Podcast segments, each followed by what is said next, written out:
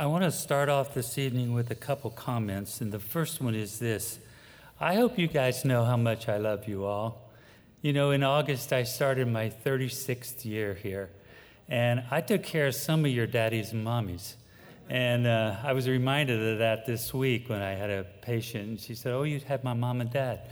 So it's just such a blessing for me not only to be here where my brother is and I, I have association with him, but just to interact with you all, and I hope you know how much you mean to me.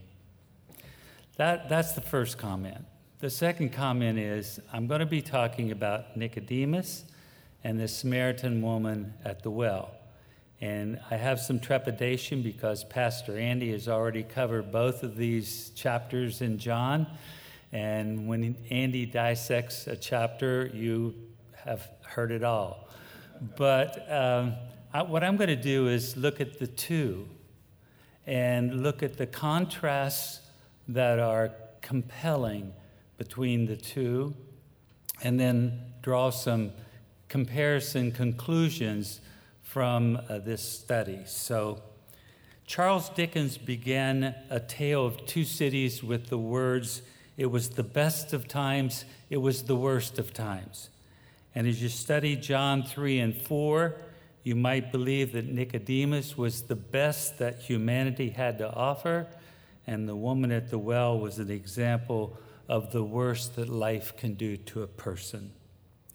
So we're going to look at these two. First, I'm going to look at some compelling contrasts. And first, we have some contrasts in the settings and the characters. John 4 was at a well near Sychar in Samaria. At high noon, a nameless woman came to draw water. Jesus initiated the conversation. The woman didn't know who he was and called him sir. In John 3, it was at Jerusalem, took place at night. Nicodemus was a Pharisee and he came specifically to talk to Jesus. Nicodemus initiated it, and Nicodemus called him rabbi. So let's look at those. First John 4, Jesus' initiation of the conversation in John 4 was very radical. In fact, the woman was probably shocked that he spoke to her, for Samaritans and Jews were bitter enemies. At the time of the exile, some Jews stayed behind and intermarried with the Canaanites, forming a new tribe that combined Jewish and Canaanite worship. Because of this, the Jews considered the Samaritans racially and religiously inferior. As well, it was scandalous for a Jewish man to speak to a strange woman in public. And women came to draw water early in the morning so they could have it for the housekeeping chores for the entire day. So her coming at noon indicates that she was a moral outcast, even within her own marginalized part of society. Thus, when Jesus spoke to her, he reached across every significant barrier that people put up between themselves, including racial, cultural, gender, and moral barriers. Jesus reached across all human divides in order to connect with her. In John 3, we have a Pharisee, a religious and civic leader, a member of the assembly of the Hebrew High Court judges. He was devout, dogmatic, ritualistic, and Jesus calls him the teacher. When he called Jesus, who was a young man with no formal training, rabbi, it also showed that he was fairly open minded and discerning. So in Nicodemus, you have an admirable person, disciplined, honest, moral, religious, open minded, and somewhat radical himself in that he would come to speak with Jesus, even if at night. Then we have contrasting tactics by Christ. John, sorry, Jesus surprised the woman at the well with his gentleness and only slowly confronted her with her spiritual need. I might have been tempted to begin with, You need to be born again, for surely she would fit all of my definitions of a sinner. But Jesus began by saying, If you knew who I was, you would ask me for living water, and if you drink that water, you will never thirst again. Now, people who live in an arid climate next to a desert know a lot about thirst. And Jesus was saying, I've got something that for you that is as necessary to you spiritually as water is to you physically, something without which you are absolutely lost. And he revealed that this life saving water satisfies from the inside when he said, My water, if you get it, will become in you a spring of water welling up to eternal life. Jesus was talking about soul contentment deep within a person. There's a tendency to think that what will make us happy is somewhere out there, somewhere outside of us. But Jesus said that nothing outside of us can truly satisfy the thirst deep inside. He promised absolute satisfaction in the core of one's being, regardless of what is happening outside of you. The woman asked, What is this living water? Would you give it to me? And Jesus said, Go get your husband. She replied, I don't have a husband. No, you're right, he said. You have five husbands, and the man you're living with right now is not your husband. What I think Jesus was saying was if you want to understand the nature of this living water I offer to you, you need to first see how you've been trying to get it through men and it's not working. The woman, shocked by his knowledge of her life and his insight, responded, Sir, I see you are a prophet. And she asked, We worship at this temple here, and the Jews worship, worship at the temple in Jerusalem. Who's right? Jesus responded, The time is coming when there'll be no need for a physical temple in order to have access. Overwhelmed, she said, When the Messiah comes, he will explain all these things to us. And Jesus answered, I, the one speaking to you, I am he. That's his interaction with her. With Nicodemus, Jesus was more forceful and direct. Nicodemus began courteously, Rabbi, people say you have a lot of wisdom that God has given you. But Jesus immediately confronted him, saying, You must be born again. See, I would have done it the other way. Would, John 4, I would have said that. But Jesus says it right off the bat to Nicodemus.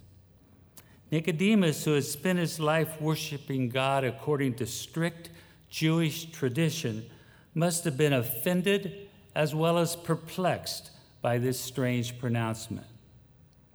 Jesus was pressing him on his self satisfaction. What did you have to do, Jesus asked, with being born?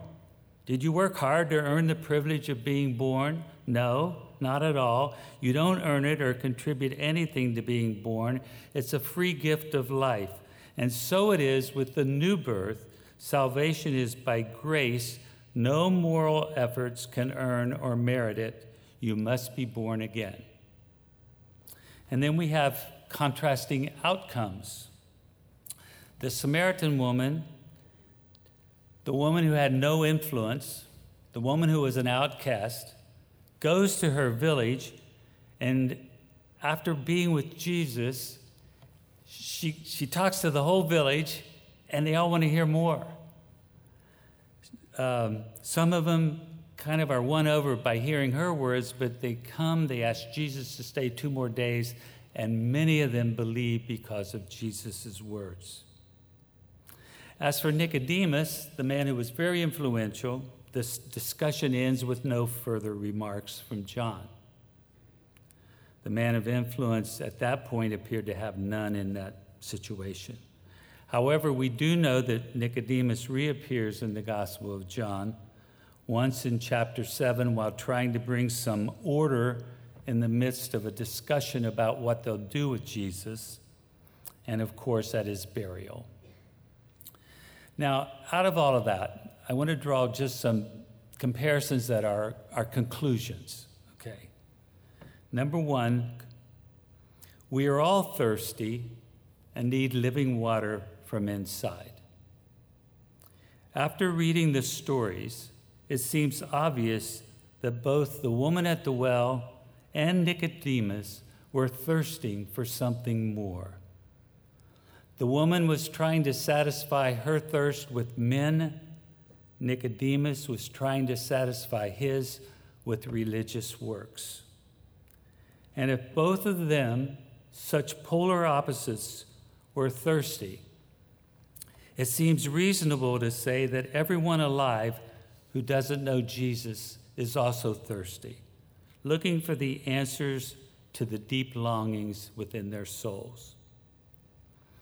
Sadly, most people can't recognize soul thirst for what it is as long as they think there's a chance they can achieve their dreams and be successful. And so they may live their entire lives without admitting the depth of their spiritual thirst. And in truth, those people who actually do reach their dreams are often shocked to discover that achieving these longed for desires doesn't satisfy either. Indeed, it may enhance their inner emptiness. In an article in Guidepost, July 9, 1994, I don't know how many of you know the name Boris Becker. He was a tennis player, he won Wimbledon. He's quoted in that article in Guideposts I had won Wimbledon twice, once as the youngest player. I was rich. I had all the material possessions I needed. It is the old song of movie stars and pop stars who commit suicide. They have everything, and yet they are so unhappy. I had no inner peace. Unquote. Becker reached all these things, and in the end, they didn't satisfy his thirst in the slightest. There's also a famous Sophia Loren interview in which she said she had everything awards, marriage, but that, quote, in my life, there is an emptiness that is impossible to fulfill, period, end quote. Perhaps no one has said it better than American writer David Foster Wallace an award winning, best selling, postmodern novelist. He once wrote a sentence that contained a thousand words. I had to throw that out. I thought that was so fabulous. A few years before committing suicide at the age of 46, he gave a commencement speech at Kenyon College, and he said, Everybody worships the only choice we get is what to worship, and the compelling reason for maybe choosing some kind of God to worship is that pretty much anything else you worship will eat you alive. If you worship money and things, if they are where you tap real meaning in life, then you will never have enough, never feel you have enough. It's the truth. Worship your own body and beauty and sexual allure, and you will always feel ugly. And when time and age start showing, you will die a million deaths before they finally plant you. Worship power, and you end up feeling weak and afraid, and you will need ever more power over others to numb you to your own fear. Worship your intellect, being seen as smart you end up feeling stupid, a fraud, always on the verge of being found out. And the insidious thing about these forms of worship is that they are default settings. Wallace, an unbeliever, understood that everyone trusts in something for their salvation. Everyone bases their lives on something that requires faith.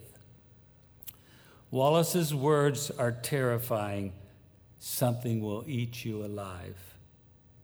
Jesus says, unless you're worshiping me, unless I'm the center of your life, unless you're trying to get your spiritual thirst quenched through me and not through these other things, unless you see the solution must come inside rather than just pass by outside, then whatever you worship will abandon you in the end. So everyone is thirsty that doesn't know Jesus. Second, we all need to be born again. What Jesus said to Nicodemus was astonishing. Jesus said the sinners outside on the street were in the same position spiritually as he was. Both were equally lost, both needed to start from scratch, both had to be born again, and without eternal life, something would eat them alive. And that life was going to have to be a free gift. Most people probably understand why Jesus would, regard the woman at the well as a sinner in need of salvation. But why would Jesus tell this good man that he has done essentially nothing to earn a place in heaven? Here's the answer Jesus is working on a deeper understanding of sin than many people have. Sin is looking to something else besides God for your salvation. It is putting yourself in the place of God, becoming your own Savior and Lord, as it were. One way to do this is to break all the moral rules in your pursuit of pleasure and happiness, like the woman at the well. This makes sex or money or power into a kind of salvation. But there's also a religious way to be your own Savior and Lord. That is to act as if your good life and moral achievement will essentially require God to bless you and answer your prayers the way you want. What is insidious about this is that religious people constantly talk about trusting in God, but if you think your goodness is even contributing to your salvation, then you're actually being your own Savior. You are trusting in yourself, and your heart will be increasingly filled with pride, self righteousness, insecurity, envy, and spite. The third, we all need Jesus. Clearly, both of these people needed Jesus. In fact, everybody has got to live for something. And Jesus argued that if he is not that thing, it will fail you. First, it will enslave you. And second, if you do achieve it, it will fail to deliver the fulfillment you expected. Every other Savior but Jesus Christ is not really a Savior. Jesus is the only Savior who, if you gain him, will satisfy you, and if you fail him, will forgive you. There was a revival among the Samaritans because Jesus was tired and thirsty. And he was tired and thirsty because he, the divine Son of God, maker of heaven and earth, emptied himself of his glory and descended into the world as a man subject to weariness and thirst. On the cross, just before he died, Jesus again said, I thirst. And this time, he meant more than just physical thirst. Jesus experienced the loss of relationship with his Father because he was taking the punishment we deserved for our sins. There, he experienced the ultimate tortuous thirst of which the worst death by dehydration is only a hint. And because Jesus Christ experienced cosmic thirst on the cross, you and I can have our spiritual thirst satisfied. It's because he died that we can be born again. He did it gladly. Seeing what he did and why he did it will turn our hearts away from the things that enslave us and toward him in worship. So remember, everyone you meet who doesn't know Jesus is thirsting for something they can't define. They need the new birth, and the only answer to their needs is Jesus.